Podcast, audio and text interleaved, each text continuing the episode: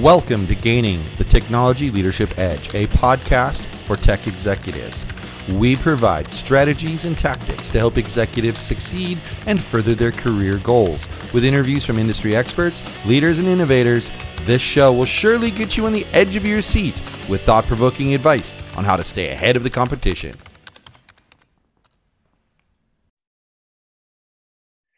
Welcome to Gaining the Technology Leadership Edge, a podcast that explores the latest trends, strategies, and insights in the technology leadership world.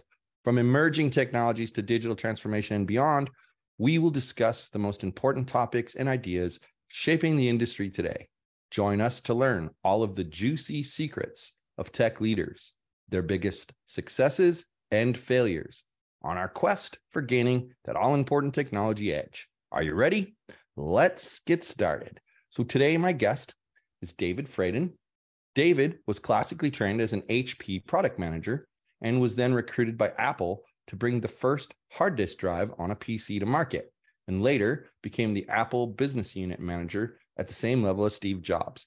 He is the author of Building Insanely Great Products, Organizing and Managing Insanely Great Products, and the widely published Successful Product Design and Management, all available right now on Amazon.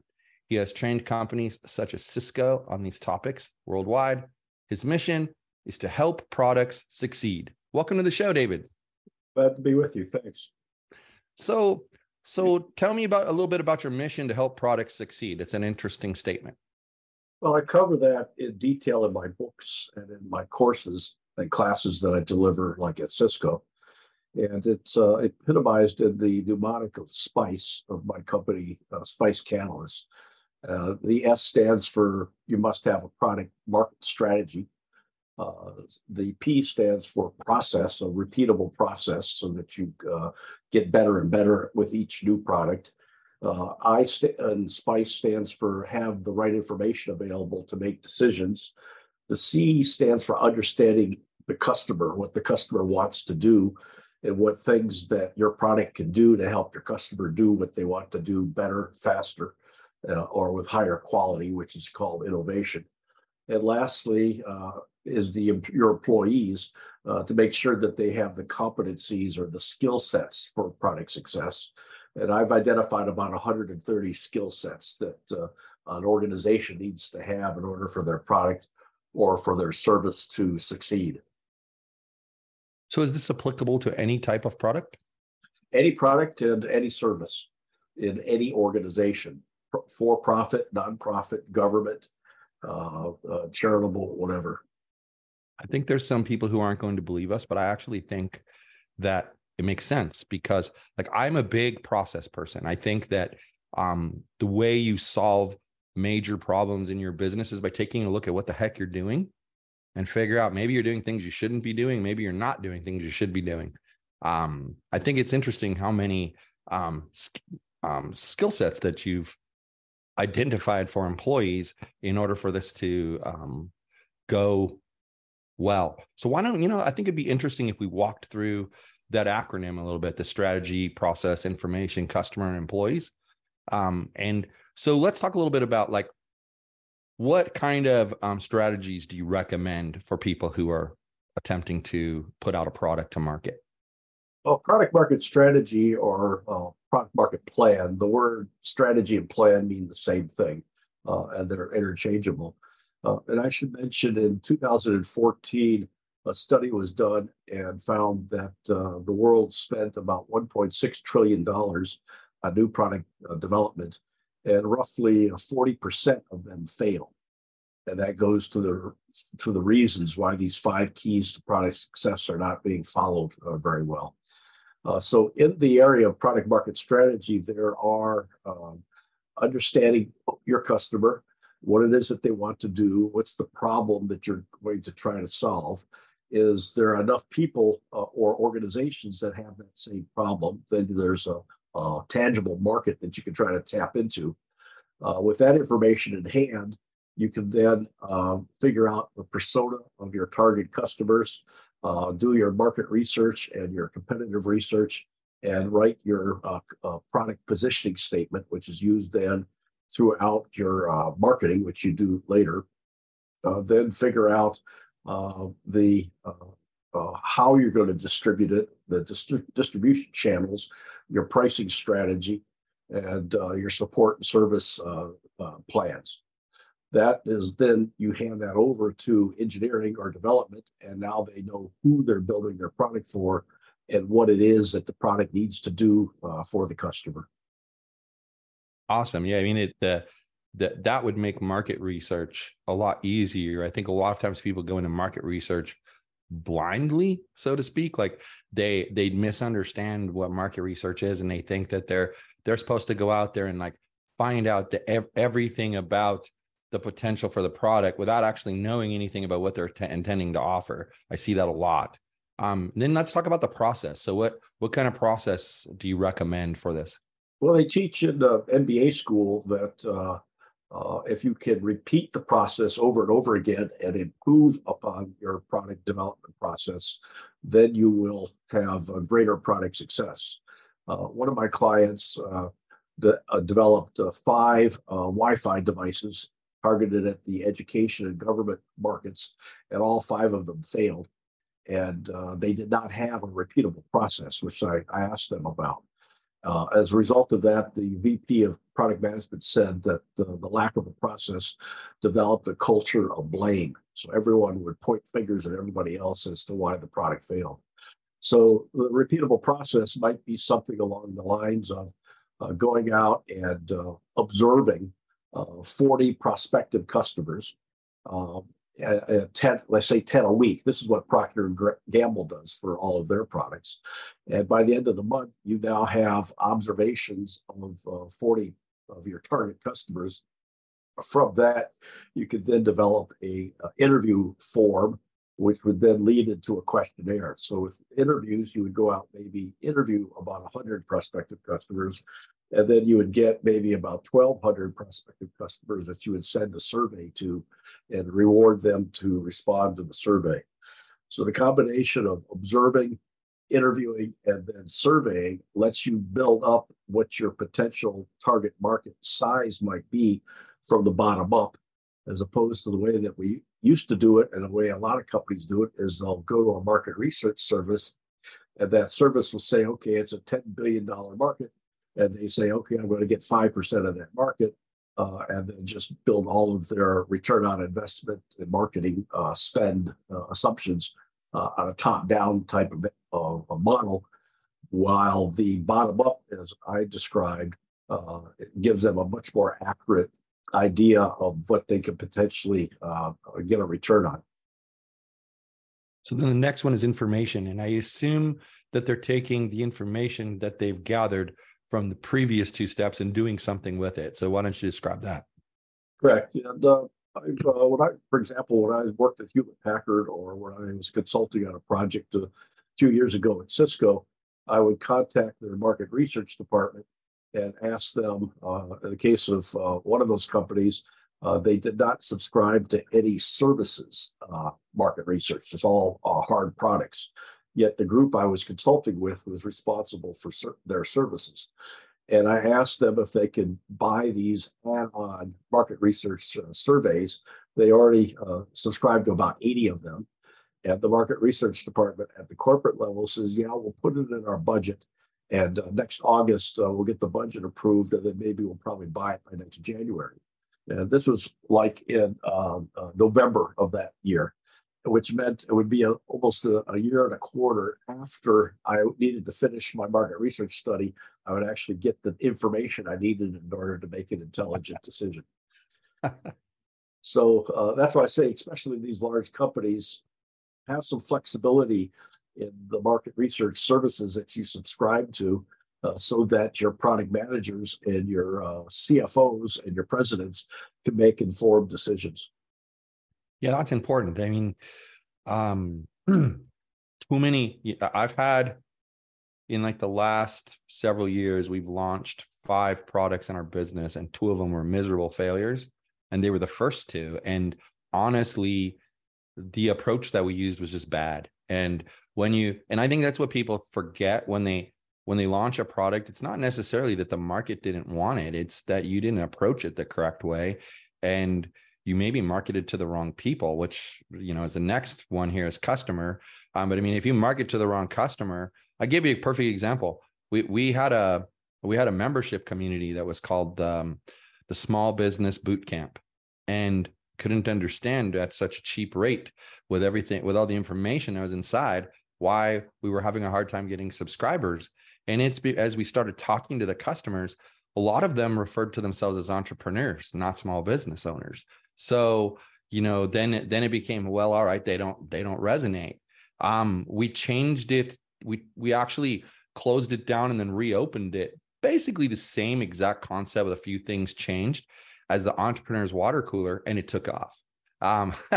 It's just having the right wording and aiming at the right person. So, you know, like your next letter here, C for customer. I assume this is part of identifying the ideal customer for the product. No, it's understanding what your customer wants to do. Okay, so the innovation part. Yes, the innovation part. There's a professor at Harvard wrote some books called Outcome-Based Innovation. And then a company up in San Francisco called Synergy did a book called Jobs to be Done.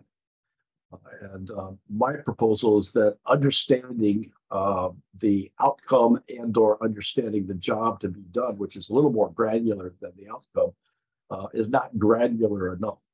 And that what you really need to understand is what your customer wants to do. Why do they want to do it? Where do they want to do it? When do they want to do it? How do they want to do it? What's stopping them from getting it done now? How important is whatever it is they want to get done is to them? And how satisfied are they with their current solution?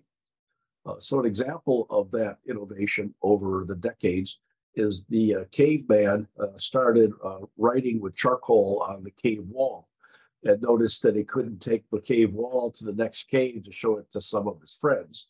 So he took a piece of the wall, you know, maybe a piece of slate, and he would write on that. And then he got aggravated by the fact that his hands got dirty from holding a piece of charcoal. So they wrapped it in wood and called it a pencil. And then they noticed that the pencil kept wearing down and they have to go get another pencil someplace. So they started taking duck feathers and or quills and somehow made an ink, and they had a fountain pen. And then someone said, that's kind of messy, especially when you spill the ink all over your desk. So the ballpoint pen was invented. And then along came the printing press and Gutenberg, and eventually the mechanical typewriter, the electric typewriter, dedicated word processing, and then a word processing program that ran on your personal computer. And that was after dedicated word processing ran on your mainframe or mini computer. So it's the same act of doing something that is getting the written word or now drawings portable so you can show it to somebody else. And through the millenniums, that innovation has occurred. So it's understanding who, what, when, why, how, what's standing in your way, how important it is, and how satisfied are you with the current solution. With that in mind, then you can build up what's called your customer persona. Who are they? Where do they live? Where do they get their information from? How do they describe their problem? And your example of the water cooler versus the small business, you probably would have found out if you'd gone out and did the interviews or the surveys, because they didn't call it those things then. That's interesting, because what you just described pretty much aligns with my own definition of innovation, which is just providing things to people that they didn't know they needed. I mean, you know, you used the example of the caveman. You know, and he probably was like, "Oh, cool, I can write on the wall here." And then he said, I want to show somebody. Oh, how do I do that? You know, like I can't, like you said, I can't carry the whole cave with me. So then he came up with the next step and the next step. And then, you know, it evolved over time. Nobody realized that they were going to need a pen with ink encapsulated in a tube. You know, no one would have ever thought of that. That's really interesting. So then you mentioned employees. Go ahead. I'm sorry. The aspect of that innovation. Innovation is doing something faster or at better quality or at lower cost. And inherent in that is you can't go and ask people what it is that they want or what it is that they need. Steve Jobs famously used to say, you can't ask people what they need or what they want. And the reason for that is if they knew what they needed or wanted, then they have not only figured out that they have a problem, but they have also figured out the solution. So, yeah. For example, there's a story that says Henry Ford could have gone out and asked people if they wanted an affordable car, and people would have responded, no, I just want a faster horse. Or if he had just sat on the stoop of a bar in Dearborn, Michigan, where Ford Motor Company was born, and I was lived just north of there and grew up in Detroit, he would have noticed people whipping their horse, trying to get through town faster, or pull the wagon that the horse is pulling to move their goods through town faster. Another example of that Dave Packard from Hewlett Packard writes about in his book, The HP Way, is that his marketing people went out and asked people if they would like to have a color printer. And they responded, no. But then he changed the question. Do you want a black and white printer that can also do color at no additional cost? And then the answer changed from no to yes. So you build some inherent bias into trying to ask your customer what they want or what they need. It's far better to ask them what is it that they do, why they do it, when they do it, where they do it, and so forth. And from that, you can innovate and come up with a better solution. Yeah, it's the typical survey problem of how you ask the question. You know, for years I worked for a restaurant delivery service as their CTO, and our CEO got really into Net Promoter Score, and it has its interesting points. But I always used to say, you know, you're going to get a different number depending on how you ask the question. You know, right. and one time I actually, you know, he required all of the department heads to have a monthly survey, and it was part of we subscribed to a system called management action planning. And so like they would teach you how to run your department, setting goals correct way, et cetera. It's pretty basic stuff. But they also had like something they called the vital factors. So like when you go to the doctor and they check your pulse and your blood pressure, you know, check your weight, those are kind of like the vital factors to see how are you doing? Are you healthy? Or are you not healthy? And we had as one of our vital factors, each department was our survey score. And so I kept telling him this and he wouldn't believe me. So one time I actually split the survey and changed the question. It was a one question survey. And I changed the question. On one survey, I got like 89% positive. And on the other survey, I got like 45% positive. And it was essentially asking the same thing, just in a different way. So, you know, it kind of proves that point. But so you mentioned employees as the last part of the SPICE acronym. So how do employees play into this?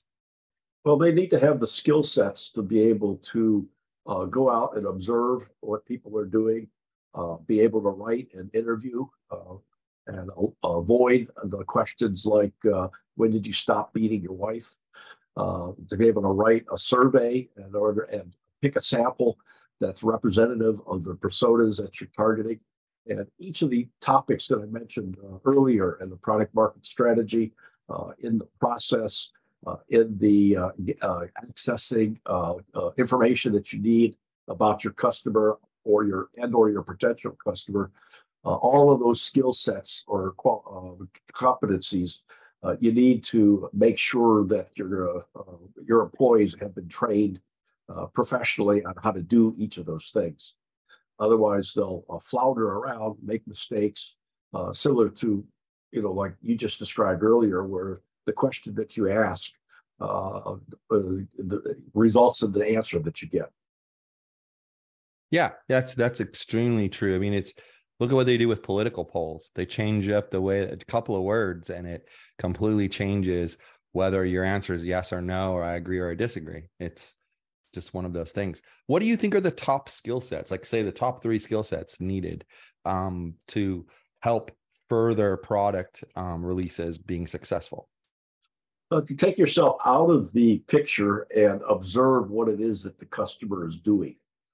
I'll give you an example. A few years ago, I was in Singapore speaking at a product management conference and had to go to India, in particular Bangalore, to train some Cisco product managers. And So I had to decide, so the job to be done was to go to India. Well, the things I needed to do is I needed to figure out how I'm going to get from the hotel to the airport. Am I going to take the train? Am I going to or get a cab? Am I going to use Uber? Am I going to use a ride-sharing service? And then I had to decide based upon what those costs and how long those took, when I needed to leave, and then I get to the airport. I walked into the airport, needed to find the ticket counter, and I didn't know where the ticket counter was. And if you've ever been to the Singapore airport, it's like going to a football stadium. I have no idea where to go. But my phone, my smartphone knew what airline I was flying with. It knew that because of its GPS capabilities, I was at the airport, and a little arrow could have pointed, popped up and said, hey, go over here. But it didn't. So I asked somebody, and they pointed to the ticketing counter, which was halfway across the terminal. I got there. They said, I'm sorry, we're not ticketing yet. Come back in 8 minutes. So, well, my phone could have told me, or an app could have told me that it was silly for me to get to the airport too early because I can't check in. Because my objective was to get through security and go into the business class lounge and have breakfast instead of eating in the hotel ahead of time. So then the attendant at the counter says, if you want to go to India, you have to show me your ticket leaving India. And I'm going, where did that come from? Nobody told me that. I said, well, I don't know when I'm leaving because I'm going there to teach in addition to Cisco, but also through Manipal University.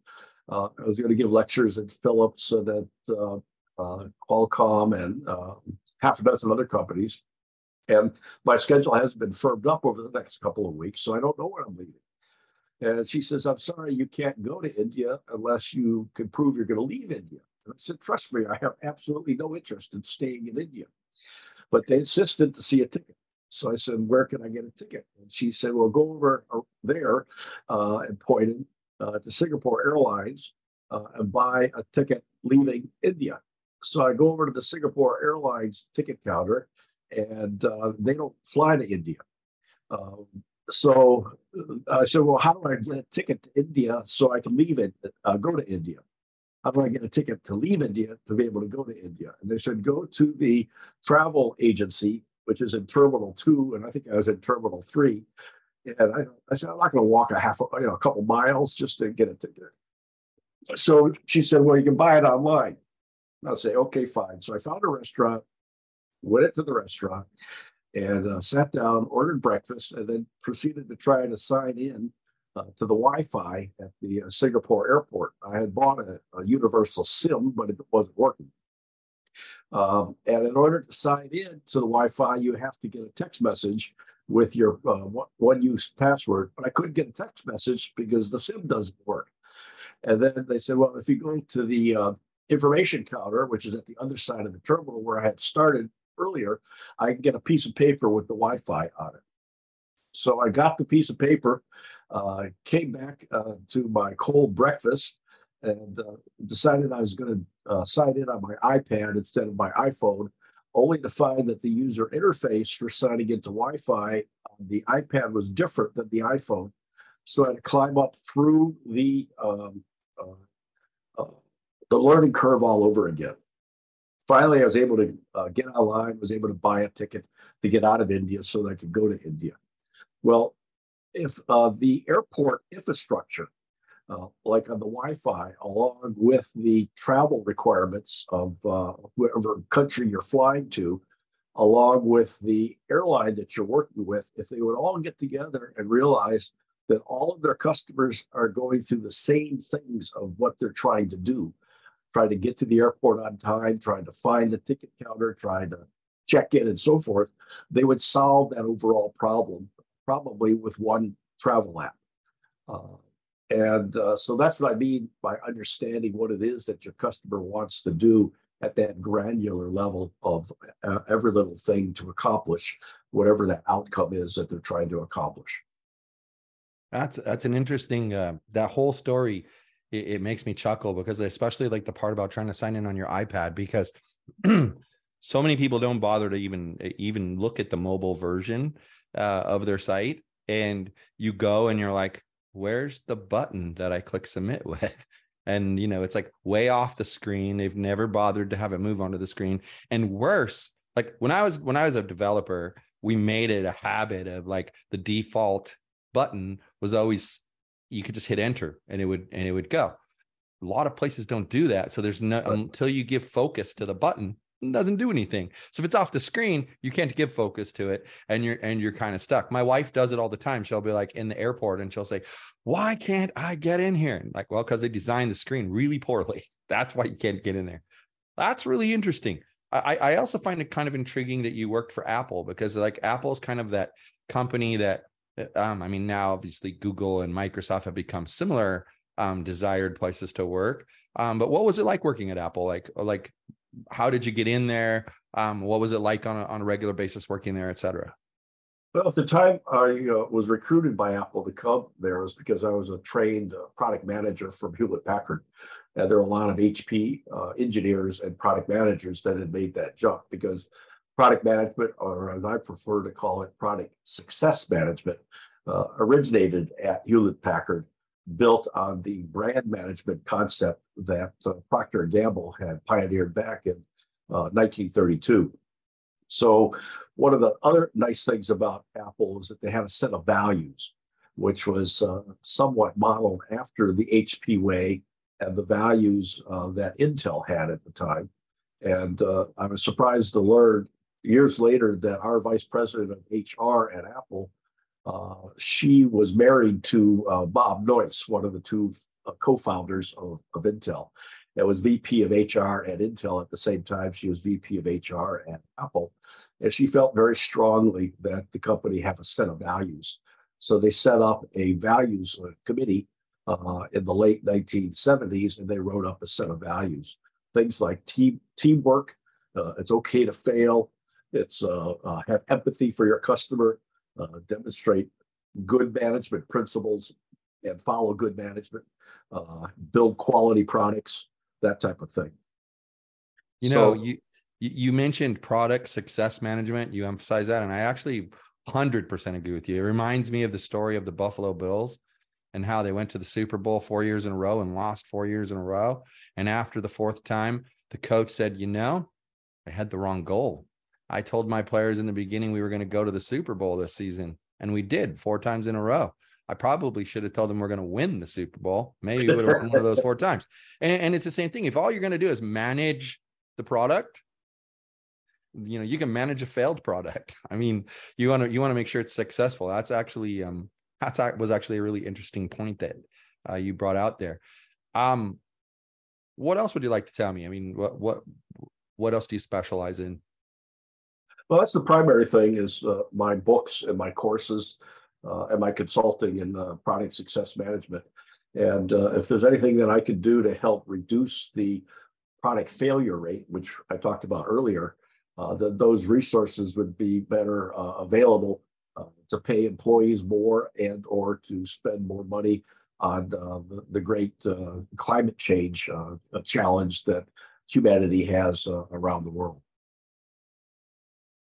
Interesting. I think that the way business has evolved, I'm actually a little interested to see what AI is going to do for all of this, because like we said, like if you're in, like right now, if you go, say, to Walmart and you're looking for what aisle is something on, for the most part, their system is set up that you can look in their app and you can find what aisle it's on. But what the heck good does it do you if that it's on aisle A2 if you don't know where aisle A2 is, you know? And so it'd be nice to like be able to click on that and then have it put a line in the map of here, follow this, and this is where you're, you know, this is how you're going to get there. And I can see that coming in the very near future. Actually, I think with AI, I got really interested in AI years back when I'm a chess player, and they got that Alpha Zero chess computer system that it taught itself how to play chess. Like they did not teach it the moves. It actually learned from playing over legal chess games.